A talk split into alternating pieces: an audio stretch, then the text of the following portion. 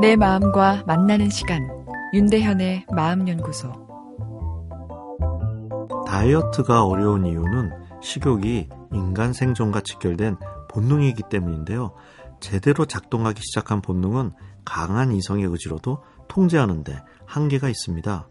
그리고 오랜 세월 먹을 것이 부족한 환경에서 생존하는데 적합하도록 몸이 길들여져 과도한 체중이 문제인 상황에서는 대처 능력이 상당히 떨어집니다. 위기가 닥친다고 판단했을 때 식욕을 최대한 높이는 것은 식욕 조절 중추가 잘하는데 배에 지나친 지방 에너지가 축적되어 좀 식욕을 줄여야 하는 상황에서는 나몰라라 합니다. 다이어트는 굶는 것으로는 답이 없습니다. 굶는 것 자체를 위기 상황으로 인식해 스트레스 시스템을 과동작시키고 황당하게도 살기 위해 더 식욕을 증가시키기 때문인데요. 다이어트는 굶는 것이 아닌 식욕 조절이 핵심입니다. 배가 안 고파야 체중을 줄일 수 있죠. 배고픈데 참고서 굶는 것으로는 일시적인 체중 감소가 가능할지 모르나 실패하는 것이 대부분의 경우입니다. 식욕이 정신 나갈 정도로 증가하기 때문인데요. 배가 너무 고픈데 계속 참고 굶는 것은 마음과 몸을 다 망가뜨립니다.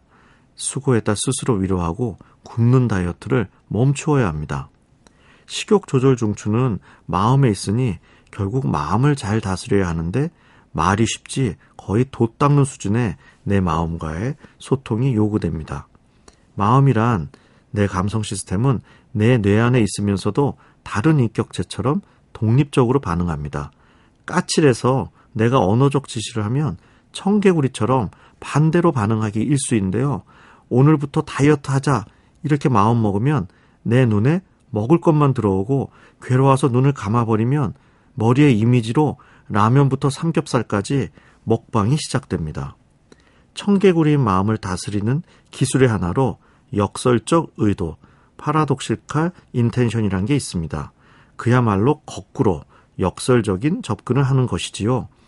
다이어트에 대한 역설적인 접근, 귀여운 반항의 하나로 체중계를 보이지 않는 곳에 숨겨놓는 것입니다.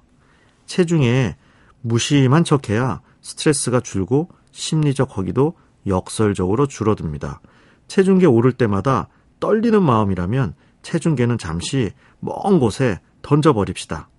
이성적 성취에는 부정적인 면을 되돌아보는 것이 효과적일 수 있으나 감성과 관련된 행동 변화에는 오히려 악영향을 끼치는 경우가 대부분입니다.